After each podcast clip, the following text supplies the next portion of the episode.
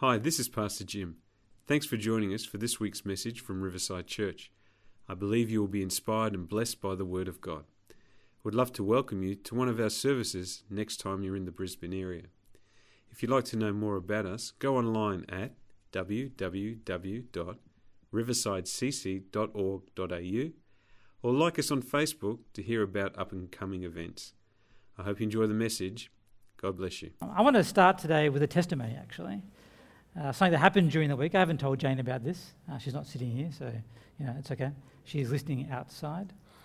Uh, this week, uh, something happened, and uh, I've been a chaplain for quite a number of years, and I've never missed the Year 12 formal. I've always gone to the Year 12 formal because it's the last chance I really get to say goodbye and see the Year 12s that I've been working with for five or six years. And it's a great night of hanging out with them and connecting with them and, and seeing and saying goodbye to them. So I've never missed a Year 12 formal. And um, that has been great because I never had to pay for it either. The school has always bought my ticket. So it's always, the school has always paid that for me, which I've been very blessed by my school that they allow me to do that. And, and this year, I got an email saying that the usual funds that would pay for your ticket have been used up. We had some expenses and some unforeseen things, and there's no money to pay for your ticket this year. And so I was like, so if I want to go, I've got to pay myself.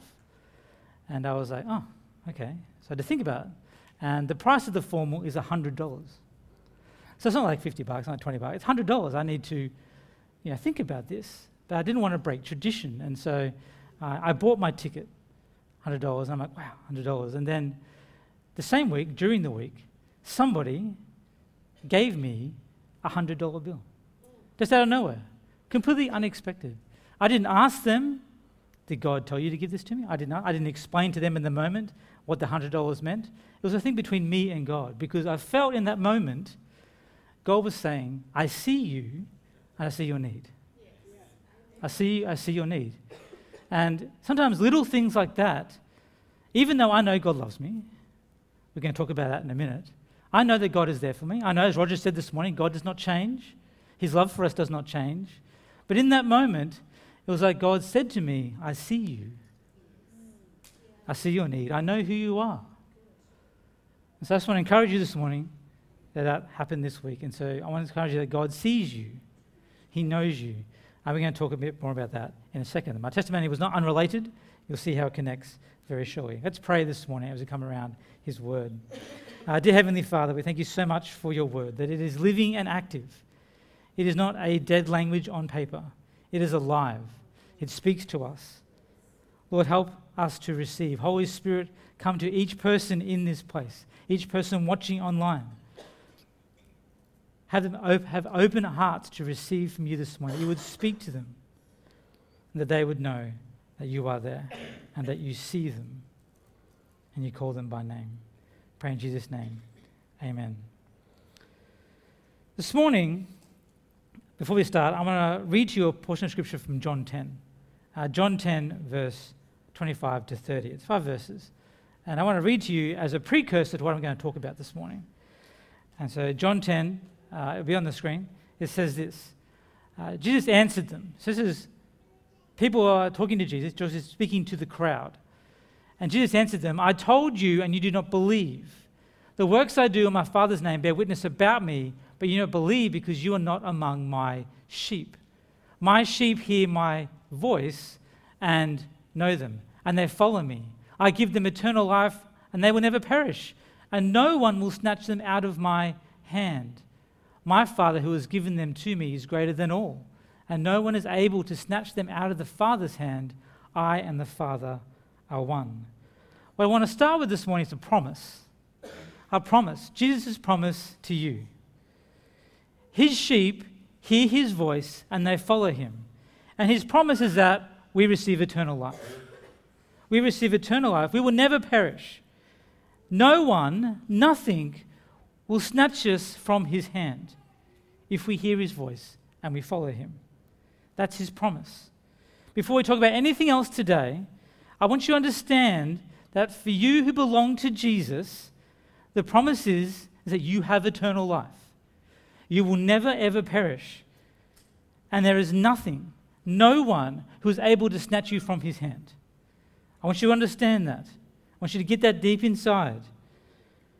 And the key to this relationship, the key to the promise is this His sheep hear His voice and they follow Him. This morning I want to talk about voices.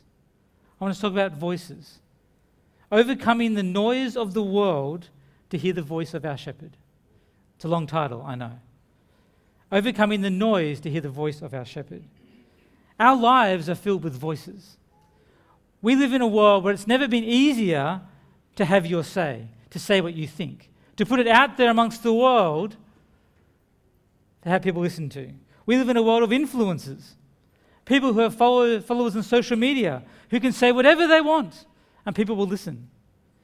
We live in the world of the anonymous comment. You can comment on anything, on any post, on anything whatsoever, in total anonymity. People don't know you can make fake profiles. No one knows who you are. You can say whatever you want. There is zero accountability. None. Generations of people today are experiencing an unprecedented amount of voices, voices competing for their attention.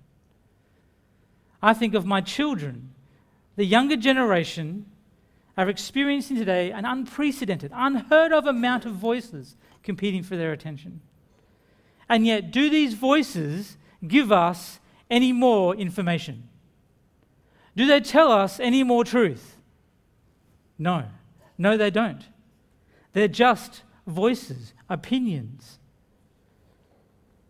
They are arguments, hearsay, accusations, clickbait, headlines, ignorance, and conspiracy. They're just noise. The world we live in is a noisy place, and somewhere, somehow, we're supposed to find, filter out this noise to detect, to define the voice of our shepherd. How do we overcome the noise so we can hear his voice? The first step, I believe, is understanding the noise that we're listening to. We've got to know the voices that are speaking to us. And so this morning, I want to start off by looking at three distinct voices in the world. Three distinct voices. You could probably think of more, but these three I think are the most important. There are three voices that are vying for your attention. They want to get into your mind and speak to you and drown out his voice. Three voices that drown out his voice. And the first one is this it's the voice of the world. The three voices, the first one is the voice of the world. The voice of the world comes in varied forms uh, popular opinion, the narrative of mainstream media, policies, the crowd, the mob. The world will try and tell you what is right and what is wrong. They will try and dictate to you what causes outrage, what you should be offended by, what you should be outraged by. But instead of trying to like tie down what those separate voices are, I, w- I want to look at the word because I think in the word we see the voice of the world in action. We see what it looks like and how it acts. And so we're going to look at Luke 23 today. It's a long scripture. We're going to break it up a little bit as we go along. It's a well known account. It's the account of Jesus before Pilate, before his uh, trial, before he goes to the cross. Luke 23, verse 1. We're going to read a few verses. Then the whole company of them, is after his arrest, and brought him before Pilate. And they began to accuse him, saying, We found this man misleading our nation and forbidding us to give tribute to Caesar, and saying that he himself is Christ, our king. And Pilate asked him, Are you the king of the Jews? And he, as Jesus, answered him, You have said so. Then Pilate said to the chief priests and the crowds, I find no guilt in this man. But they were urgent, saying, He stirs up the people teaching throughout Judea and from Galilee, even to this place. When Pilate heard this, he asked whether the man was a Galilean. We're going to stop right there. The first thing the voice of the world does is this it determines its own truth. The voice of the world determines its own truth. It will decide for itself what is true and what is not true, what is right and what is, not, and what is wrong. Hear the voice of the crowd, specifically the Jewish leaders, the, the temple leaders, they tell lies about Jesus and paint them as truth. He's stirring up our nation. He's forbidding us to give tribute to Caesar. What a load of rubbish. What did Jesus say? Give to God what is God's and give to Caesar what is Caesar's. But no, no. The world says, no, no, Jesus has been telling the world that you can't give money to Caesar. Lies. What rubbish. But no matter how outrageous the lie, when the voice is loud enough, it drowns out the truth. It drowns out the truth.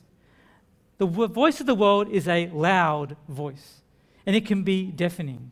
It still drowns out truth today. At the risk of being political, the world will tell you how you should vote in a referendum because one side is right and one side is wrong. Not going to get political. But I'm just saying that the world tells us what is right and what is wrong, what is true and what is not. The world will tell us of the infallibility of evolution, despite the many problems with that theory. The schools teach the Big Bang in, in, in classes. We watch TV and it tells you these things have been around for 165 million years. There's plucking numbers out of the air. Or the world will say that all religions lead to the same place. They're all the same, it doesn't matter. In the end, we all end up in the same place. Or simply that God can't possibly exist. There is no God. The world will decide for you what is true and what is not if you allow it to. These voices are loud and they drown out the truth. They will decide for people what is right and what is wrong, and what is true and what is not. Let's get back to the story. And when he learned, Pilate, that Jesus belonged to Herod's jurisdiction, he sent him over to Herod, who himself was in Jerusalem at that time. When Herod saw Jesus, he was very glad, for he had long desired to see him, because he had heard about him and he was hoping to see some sign, sign done by him. So he questioned him at length, but he made no answer. The chief priests and the scribes stood by, vehemently accusing him. We should use that word more often in society, vehemently. And Herod, with his soldiers, treated him with contempt and mocked him. Then, arraying him in splendid clothing, sent him back to Pilate. And Herod and Pilate became each with each other that day. Before, that day, before this day, they had been enmity with each other. They hated each other. They tested one another. We'll talk about it in a second. The voice of the world will decide what is right and wrong, what is true and what is not. It will also decide what is acceptable. The voice of the world will decide what is acceptable. The louder the voice, the greater the conformity. The louder the voice, the more people will just follow that voice because it's easier. People are afraid to question, they're afraid to challenge popular opinion. Pilate, not finding anything wrong with Jesus, I find no guilt in this man, is what he said. He decides instead to take advantage of an opportunity. He asks if Jesus is Galilean. And in fact, as he fall under Herod's jurisdiction, opportunity, Pilate is thinking. So he sends Jesus over to Herod, who happens to be in Jerusalem. And when Jesus arrives, Herod is glad. Herod wants to see Jesus. He's been longing to see Jesus. Wants to see a miraculous sign. You ever noticed that in the story before? That Herod was glad to see Jesus? That he wanted to see Jesus? You see, Jesus could have an out. He could have an out here. If Jesus pleases Herod, Herod can have him pardoned. If he performs a miraculous sign, Herod will think, this guy's amazing. We can't kill this guy. Well, I want to keep him around and have him pardoned, and Jesus gets let go. Jesus could have an out here. But what does Jesus do? What does he do? He says nothing. He says nothing. Jesus will not be someone's performing monkey. He will not be a court jester for people like Herod. Jesus will not be another person's political football. Pilate saw a way to create a friendship with Herod. And so he used Jesus to mend their broken relationship. I'll send him over there. And then Herod sent him back in fine clothes, dressed him up like he was some sort of toy for powerful men to use. The world will decide what is acceptable and what isn't. Is it acceptable to use a man's very life to score political points? Do you think that's acceptable? No. Do you think no? Do you think it's acceptable to welcome a man who's facing judgment, whose life is on the line, and care only about him performing for you? Is that okay? No. But the world deems it as acceptable because they decide for themselves what is acceptable. For Pilate and Herod, they had no issue with doing this. They decided for themselves that it was okay. We live in a world that will determine what is acceptable and what isn't, what is right and what is not. When we know, we know that only God is in a position to determine right from wrong. Only God can decide what is right. Only God can decide what is wrong. But the world ignores God and decides for themselves. Let's finish the story. Pilate then called together the chief priests and the rulers of the people and said to them, You brought me this man as one who was misleading the people. And after examining him before you, behold, I did not, did not find this man guilty of any of your charges against him. Neither did Herod, for he sent him back to us. Look, nothing deserving death has been done by him. I will therefore punish and release him. But they cried out together, Away with this man, and release to us Barabbas, a man who had been thrown into prison for an insurrection started in the city and for murder. Pilate addressed them once more, desiring to release Jesus. But they kept shouting, Crucify him, crucify him. And a third time he said, Why? What evil has he done? I found in him no guilt deserving death. I will therefore punish and release him. But they were urgent, demanding with loud cries that he should be crucified, and their voices prevailed. The world determined that Jesus was deserving of death. Then they determined that it was okay, acceptable to crucify him. The third thing the voice of the world does is it drowns out reason. The voice of the world drowns out reason. Pilate repeated time and time again, I have found no guilt in this man. He's done nothing wrong. But each time they cried out, Crucify him. Release to me Barabbas. Their voices drowned out the only voice of reason, which happened to be Pilate, of all people. It says in verse 23, it says this their voices prevailed. Their voices prevailed. Reason, reason did not prevail. Truth, truth did not prevail. The voices did. The loud cries of the mob. A completely guilty man, a man in prison for murder, gets released. It's unthinkable. It's horrible to think about. But we know. We know this story. We know that it's true. But that is the power of the voice of the world. It is loud and it will determine what is right and wrong. And it will drown out any voice that says contrary to what it has decided. If we are not careful, the voices we hear on the TV or the radio, on social media, from press conferences, in our own homes, in our own workplaces, the voices that tell us how we should look, how we should think, what we should do, how we should behave, they threaten to drown out the one voice we should be listening to the voice of our shepherd, the voice of our God who desires to speak with us. He desires to lead us. But will we hear him amidst the noise that surrounds us? So, the first voice we need to be careful of is the voice of the world. The second one is the voice of the enemy. It is one thing to be wary of the loud cries of the world. We must be alert to the voice of our enemy. Listen to Jesus' words. In John 8, he speaks to the crowd and he's having a discussion with them. And they're saying things and he's saying things. And he says this in John 8 44. He says this to the crowd. Jesus is, he pulls no punches. You are of your father, the devil. Great way to start. And your will is to do your father's desires. He was a murderer from the beginning and does not stand in the truth, because there is no truth in him. When he lies, he speaks out of his own character, for he is a liar and the father of lies. Jesus outlines in no uncertain terms the very character of our enemy. He describes the devil, Satan, as a murderer, that there is no truth in him. His character is pure deception. He is a liar and the father of lies. Lies descend from him and spread across our world as he attempts to deceive the people. We have an enemy, and he is dangerous.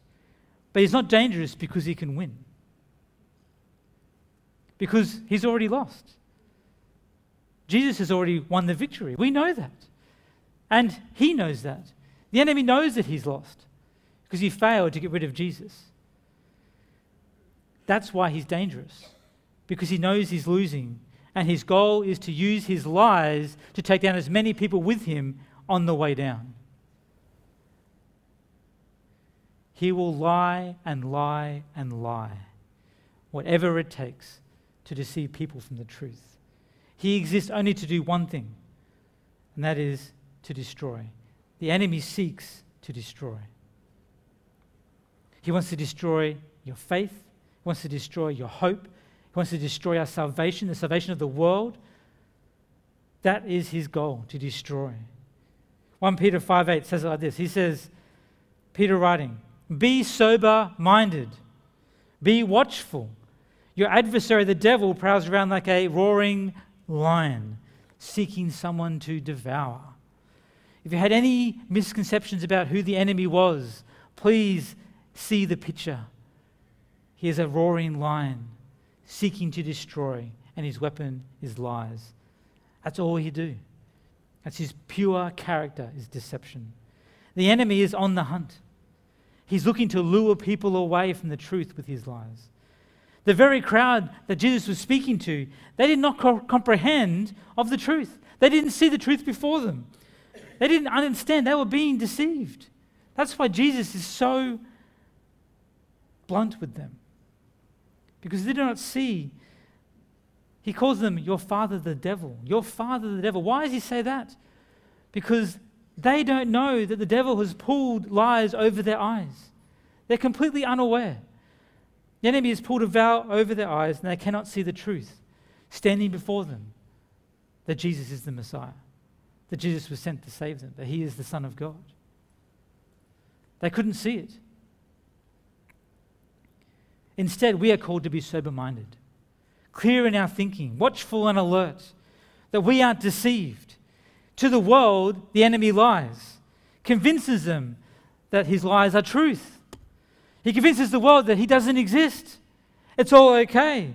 There's nothing to fear when you die. It's okay. You can decide whatever you want to do, it's fine. You don't need salvation. Whatever you want to do, you just do. You do you. That's okay. It's a lie. There is consequence. The world cannot determine its own truth without consequence. But for those of us who believe, for those of us who know the truth, what does the enemy do? He seeks to accuse. The enemy seeks to accuse. Because he knows that we know the truth.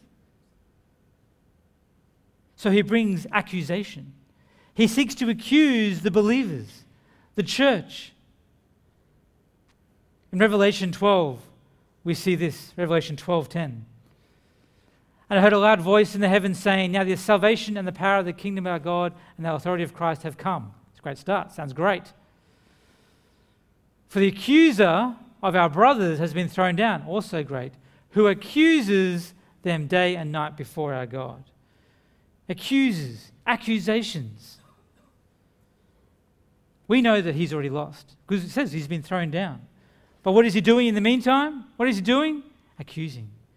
The name Satan literally means the accuser. That's all he can do is lie and accuse.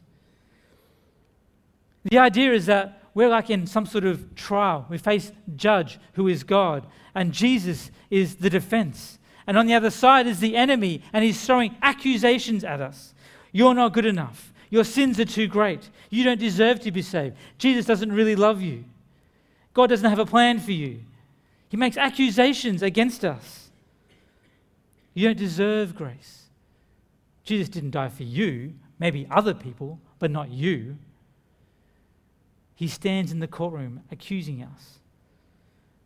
But we must have sober thinking. We have to know that we have been made new by Jesus.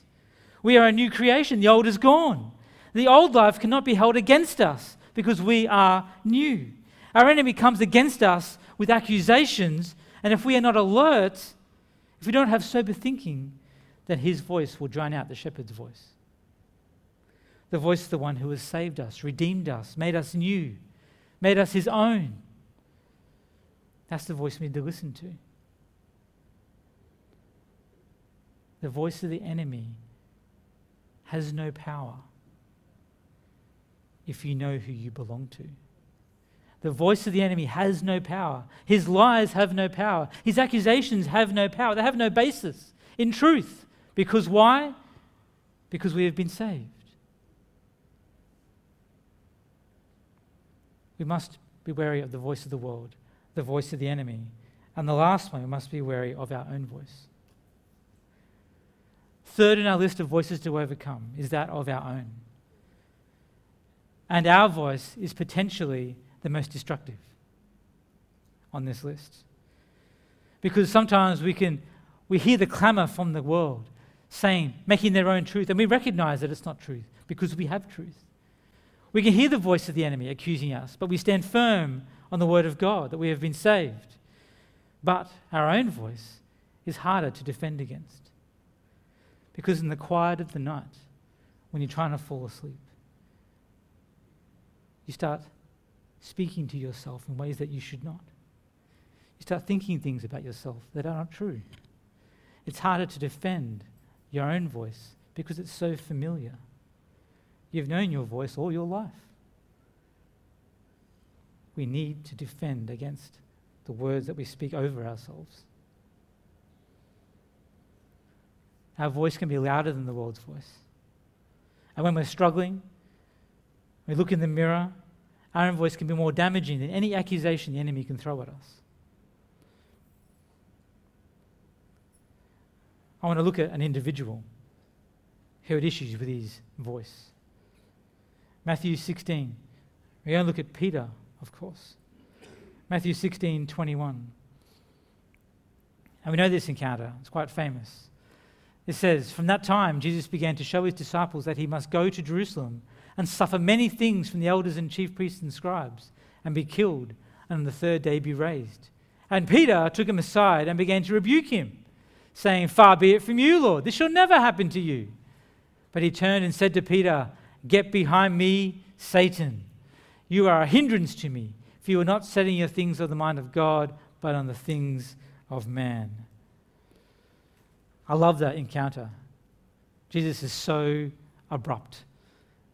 For Peter, the voice that exposed him was not the voice of the world, it was not the voice of the enemy, it was his own voice that exposed him. It's one of the most famous interactions between Jesus and Peter. Why? Because Jesus reveals to Peter both the seriousness and the danger of our own voice when we speak without thinking, when we speak without having the mind of things of things of God on our mind. See, Jesus is rightfully warning his disciples what has to happen. I must go to Jerusalem. I must be arrested. I must be found guilty on trial, a fake trial, and I must be put on the cross. I have to die. He's trying to tell them what he has to endure so they're warned, so they're prepared. And instead of taking heed, Peter steps in to tell Jesus what's going to happen. Far be it from you, Lord, that will never happen to you. I will determine my own truth. I will decide what is right and wrong. Sound familiar? Peter is determining for himself what will happen. And Jesus' response is as swift as it is pointed, it's as quick as it is cutting to the core. Jesus says to Peter, Get behind me, Satan. Get behind me, accuser. Because he's been deceived. Peter has been deceived into thinking he can determine his own truth. Jesus calls out the very problem with Peter's voice. You're not speaking the things of God. And that's the problem with our own voice. When we aren't listening to the shepherd's voice, our voice doesn't speak the things of God if we're not listening to our shepherd and we're listening to the other voices, then we will not say the things of God. We will speak our own truth. You see, Peter wanting Jesus not to die, it's not a bad thing. You can understand it, right? It's Jesus, his friend. He loves Jesus. Him wanting to protect Jesus is understandable. The problem is not with Peter's sentiment. It's lovely, it's admirable in a way. It's his motivation. Peter's motivation is the issue. His mind and therefore his voice is not set on the things of God, the plans that God has already put in place. Peter struggled with this all throughout his time with Jesus. In the garden, when they came for Jesus, the guards came to arrest him. What did Peter do? Did he recognize God's plan? No, he pulled out a sword and cut a dude's ear off. What are you doing, Peter? Jesus goes, Put your sword away. Crazy man, what are you doing? Because he was still trying to save Jesus instead of letting Jesus save him. What are you doing, Peter? You don't get it. When Jesus was on trial, did he set his mind on the things of God? No. He went from protecting Jesus to protecting himself and denied even knowing him because he was afraid. He was afraid. How we speak to ourselves, the words we use expose our thoughts, they reveal our thinking. And if we are not careful, our voice will drown out the voice of our shepherd. Our words, our own words, will drown out the truth. And the truth is this it's simple. Here's the truth God says we're created for a purpose. God says that you are created for a purpose. Ephesians 2:10 tells us that we are God's masterpiece. God's masterpiece. ESV says that we are God's handiwork. He crafted us himself. We are a masterpiece from the God's own hands. But unless we have a revelation of that truth, then our own voice can become our enemy. Because we won't believe it. And if we don't believe it, we won't speak it. We won't say to ourselves, God made you, God saved you. Look in the mirror and say, I am God's masterpiece. You might be uncomfortable saying those words. I don't care. You are God's masterpiece. He made you. Because he was bored? No, because he loves you. He made you so you could experience his love, have a relationship with him. You are his masterpiece. And if we don't recognize that truth, we don't grab hold of that truth, then the words we speak will not reflect the truth. They will drown out the fact that God has made you. But we can learn. We can get it. I know we can. Do you know why I know we can? Because if Peter can, any of us can. If Peter can figure it out, we can figure it out. We know that Peter did this. Before we put the verse up, I'm going to give you background. We're going to look at Acts in a second. Acts. So Jesus has died on the cross. He's risen again. He's talked to his disciples. He's ascended to heaven. Peter and the other disciples, they've started the church. They're doing their thing. They're going around. And in Acts 4, we read this thing. And it says, not yet, it says that Peter and John were outside the beautiful gate. And there's a man there who was begging. Been begging all his life, 40 plus years. Begging. And Peter and John walk past. And the man puts out his arms. And Peter says, famously, Gold nor silver I have. But the name of Jesus, get up and walk. And the man gets up. He's healed. It's a miracle. He's healed. And what does Peter and John get for their good deed? They get arrested. Woo! They get arrested. You can't have people going around healing people in Jesus' name. They get arrested and they get questioned. Who questions them? Do you know who questions them? The high priest Annas and Caiaphas. Who are those two men? Where have we seen them before? They're the same men who questioned Jesus. They're the men who had Jesus arrested. They're the men who had Jesus put on the cross. And now they have Peter and John in the room with them. And they're questioning them. In the room is the man who was healed, and he gives his testimony. And they're talking, they're going back and forth and Annas and Caiaphas, two very, very powerful men, say to Peter and John, Do not speak about Jesus anymore. I forbid you. Go from this place and speak no more of the name of Jesus. And what does Peter do? Verse 19 Peter and John answered them, Whether it is right in the sight of God to listen to you rather than God, you must judge for we cannot but speak of what we have seen and heard. This is the same Peter who tried to stop Jesus from going to the cross, who cut a dude's ear off, and who denied Jesus because he was afraid. And yet, here we see him in Acts 4 in front of the very men who put Jesus on the cross. And he says, we should listen to you rather than God, you can decide for yourself. But we will speak of what we have seen and heard. You will not stop us from speaking about Jesus. And they didn't. Peter and John went from that place, and the church grew. Peter faced the same men. The last time he had seen these men was in the backyard when Jesus was on trial, when he denied them. There was Annas and Caiaphas interrogating Jesus. And in that moment, Peter ran, afraid for his life. But here is Peter in front of those same men saying, Judge us if you want. Judge us if you want. But we will not listen to you, we will listen to God. And we will go from this place and speak of what we have seen and heard. What changed? What was the difference? What did happen in Peter's life? Peter finally got it. He understood that he was made for a purpose. He understood that he was God's masterpiece. He was created for a purpose. That God had a plan. This whole time, I've been trying to destroy God's plan, but God's plan happened anyway. Peter knows now that if the God the Father is on his side and he is walking in the plans of God, nothing can stop him. Not even Annas, and certainly not Caiaphas. They can't stop me because I'm walking in the plans that God has for me.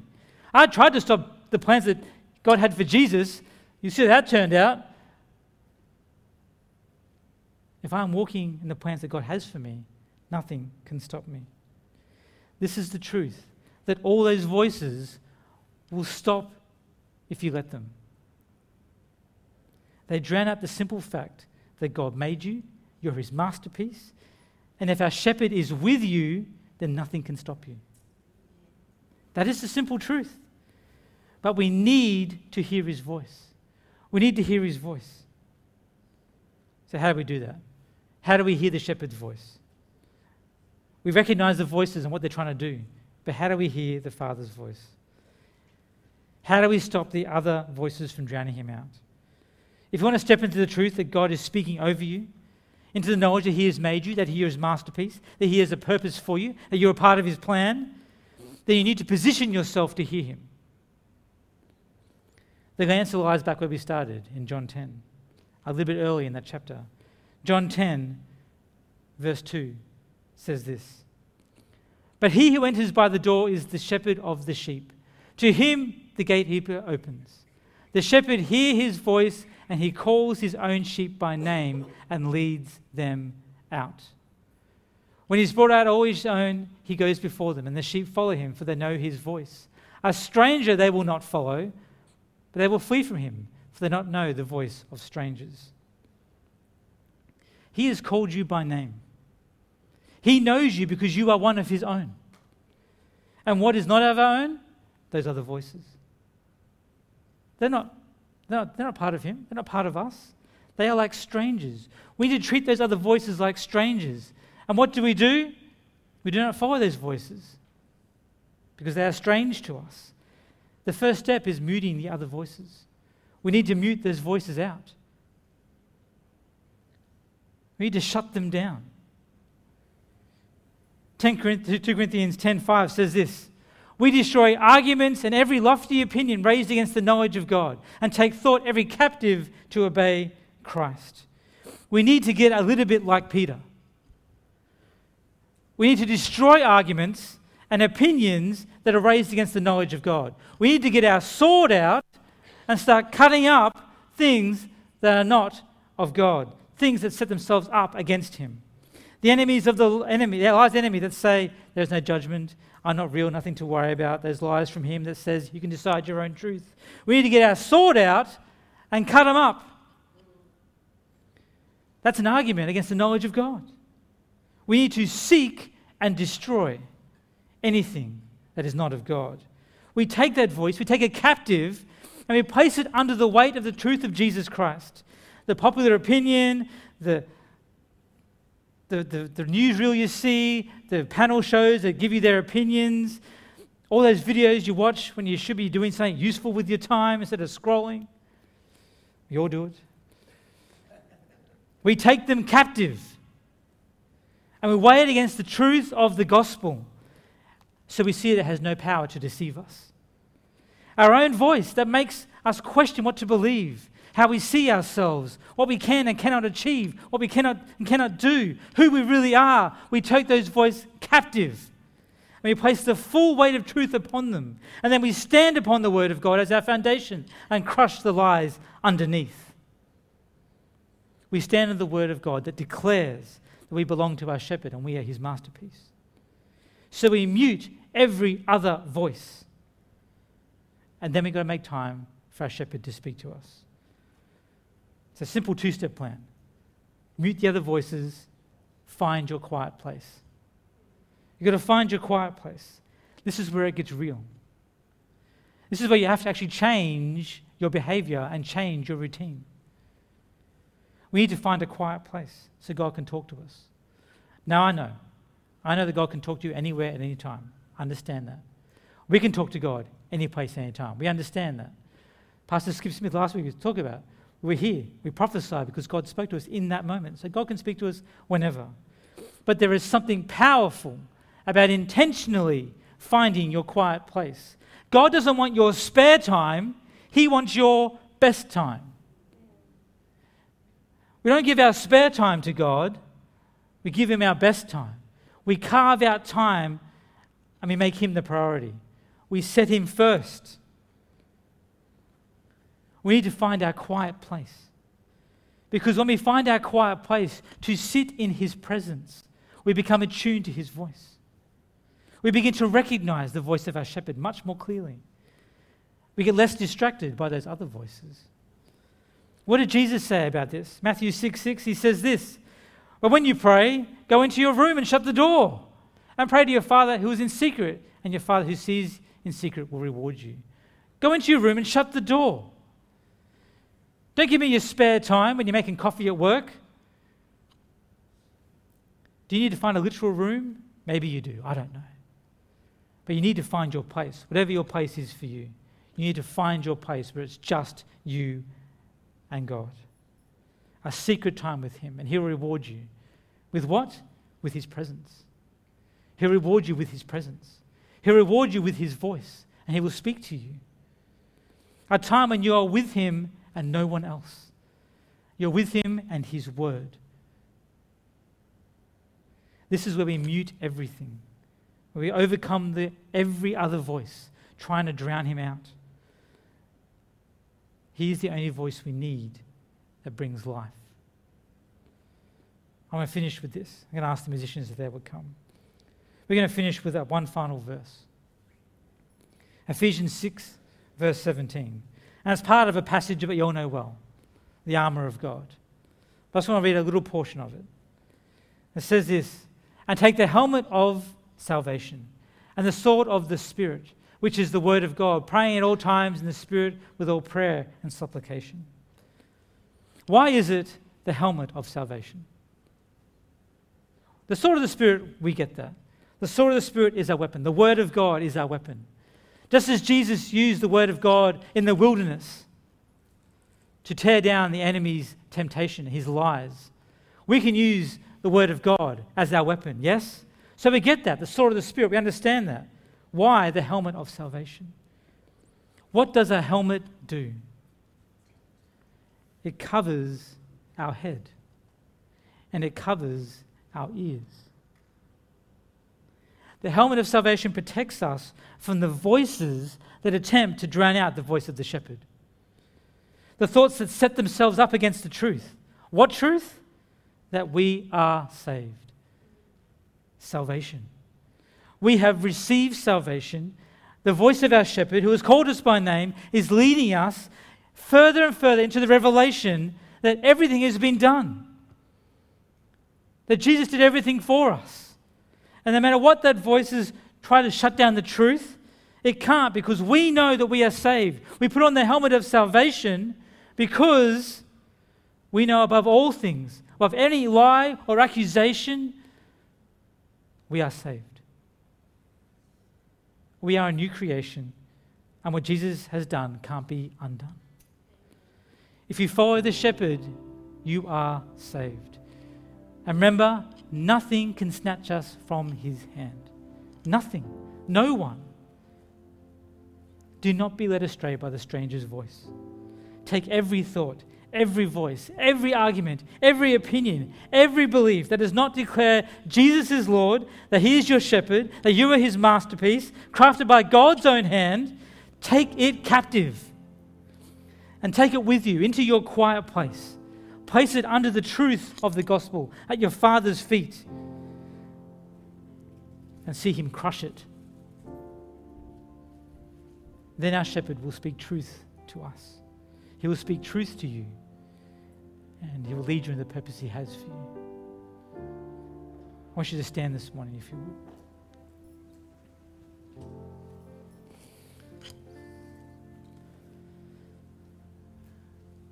There is not a person in this room who I believe doesn't want to hear the shepherd's voice. Yes? Yeah. We know that. But too often we allow the other voices to drown him out. But that doesn't have to be the case. We have the power to drown out the other voices. We know what they are, and we know where they come from. And so, what do we do? We take captive. We take captive. Every eye closed every head bowed this morning. I want to pray for us as a church, pray for those at line, watching online.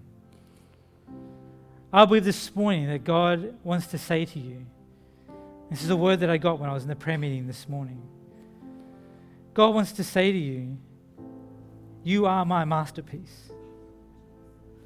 You are my masterpiece. When you look in the mirror,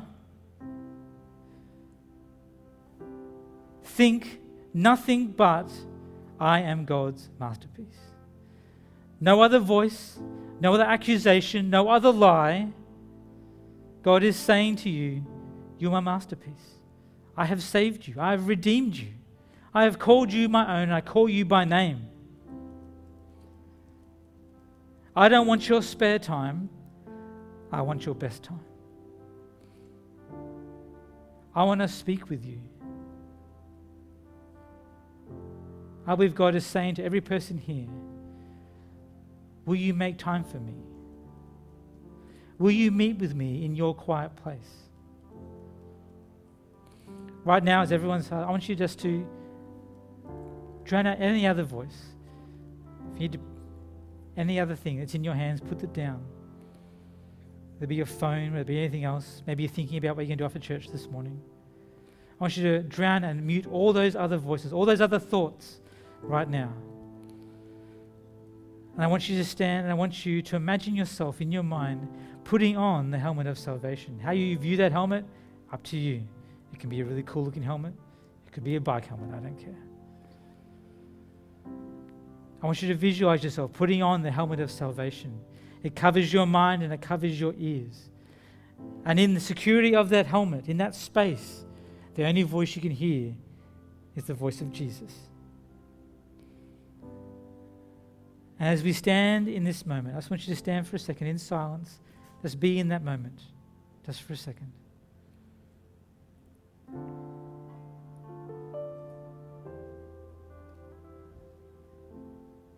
This is what it means to stand in His presence. This is what it means to make time for Him. No other thought, no distractions, You've drowned out every other voice and you're listening for Him. This week, will you make time for Him every day? This is where it gets real. You've got to change your routines, got to change your behavior because God wants to meet with you. Our shepherd wants to speak to you. He has so much good for you, so much good stuff to say. Will you listen to Him? Will you make time? Not a second here or a minute there when you feel like you have time, but will you actually set time and listen to His voice? Because it's only the shepherd's voice that will speak truth to you that you are His masterpiece, that He has saved you, that He calls you by name, that as His sheep we hear His voice, and that nothing will ever snatch us from His hand. Lord, I pray this morning, every single person, I lift them up to you. I pray, Lord, that they would declare, they would make commitment right now in their moment, just you and Him. In this moment, they would commit to you and they would say to you, Lord, I will make time for you. I will listen to your voice. And I will do it again and again until I get more and more attuned to hearing what you have to say.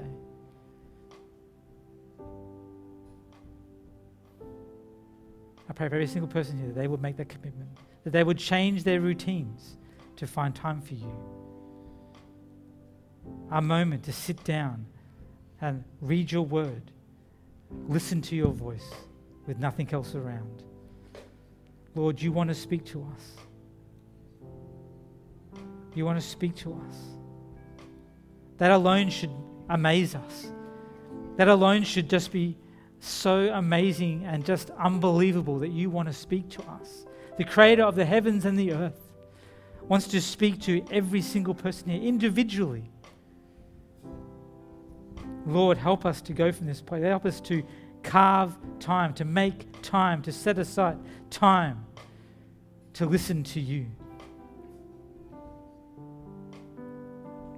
Lord, I pray that every one person here, every single person here would know, beyond a shadow of a doubt, that they are your masterpiece, that you have made them, that you have saved them,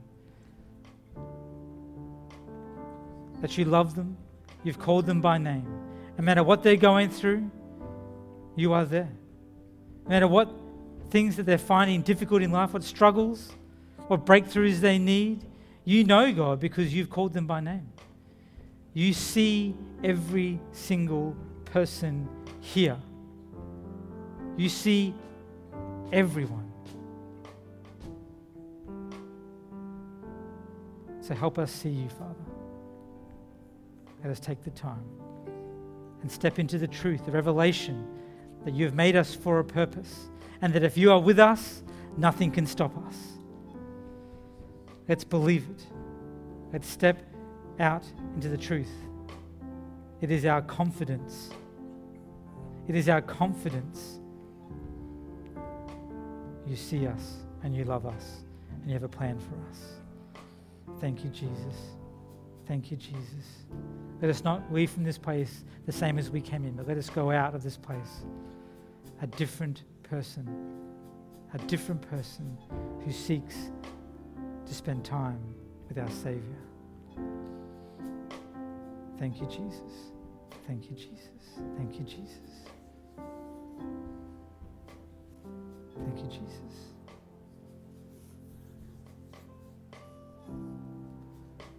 I hope that in that moment, maybe God was speaking to you. In that moment, you understood what it felt like to step into His presence and have nothing else but God with you. The band's going to finish off by playing, but I'm going to invite you. If you have any need at all, doesn't matter what it is, any need at all, we're happy to pray for you down the front. If you want to have morning tea, that's fine. But if you have a need, don't come into his house and then leave his house without standing before him and asking him for help. Pastor Jim, Pastor Pavey, myself are happy to pray with you. Whatever that need, you have to tell us what your need is. Just between you and God, we'll stand with you. Let us remember and go from this place. He has called you by name. You are his masterpiece, and he has a purpose for you. Amen. Thanks for listening today. I hope you subscribe to the podcast so you can be inspired weekly. God bless and have a great day.